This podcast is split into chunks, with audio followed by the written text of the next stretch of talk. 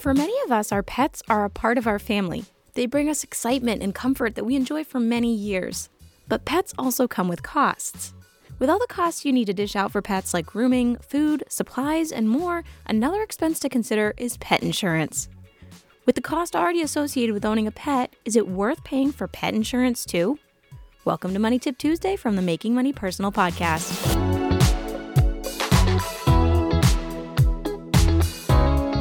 When it comes to affording the things we want in life, our pets likely sit close to the top of our list. But as pet owners often learn, having a pet comes with responsibilities that can take up a lot of resources. One of these responsibilities is keeping up with your pet's health, which may wind up costing you money in vet bills and care. The reality is that pet bills can be expensive. It can be devastating when your pet faces a crisis that may leave you struggling to decide between your pet's life or your financial health. Let me tell you a story. A friend of mine got a new puppy, and within weeks of getting him, the puppy had a serious emergency, and my friend had to rush him to the emergency vet. The vet was able to save the puppy's life, but my friend was left with a bill for over $60,000 for all the costs associated with the care and the treatment. Regardless of whether you think that's enough or too much money to spend on an animal, before you pass any judgment, ask yourself how much you'd be willing to pay for your animal and whether it would be worth paying for coverage in case a situation like this arises.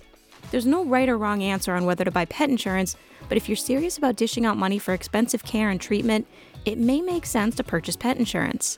If you choose the right option, it can give yourself a healthy financial buffer to avoid getting buried in pet medical bills. Just so you know, there are 3 types of pet insurance coverage that you should be aware of. The first is accident-only insurance. This covers only accidents and includes any testing, procedures, and medications related to that accident. It can cost roughly $130 a year for cats and $239 a year for dogs. The second is accident and illness.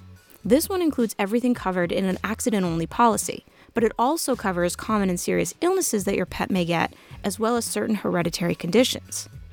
It covers any testing, procedures, and medications related to anything from accidents to illnesses. And it can cost roughly $342 a year for cats and $583 a year for dogs. And the third is routine wellness. This covers routine and preventative care as well as wellness care like routine checkups, vaccines, flea and heartworm prevention, and more.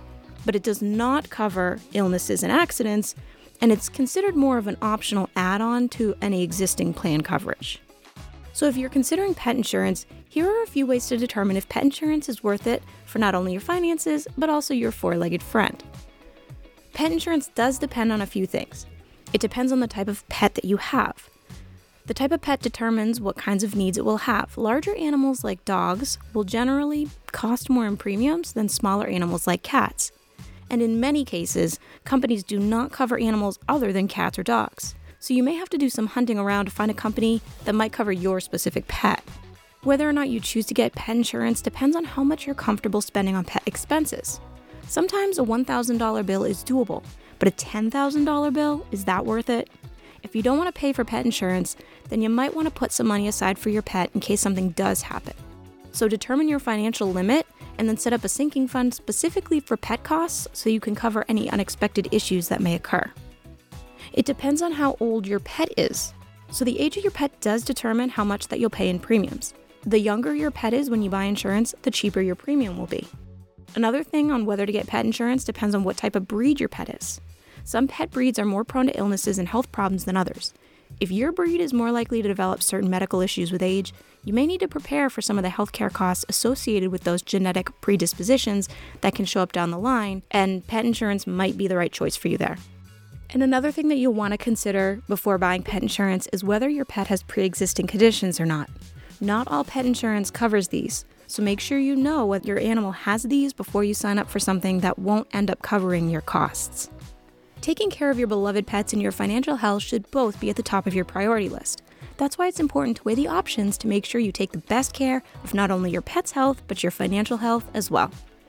If there are any other tips or topics you'd like us to cover, let us know at TCUpodcast at TriangleCU.org. Like and follow our Making Money Personal Facebook and Instagram pages, and look for our sponsor, Triangle Credit Union, on social media to share your thoughts. Thanks for listening to today's Money Tip Tuesday. Be sure to check out our other tips and episodes on the Making Money Personal podcast. Have a great day.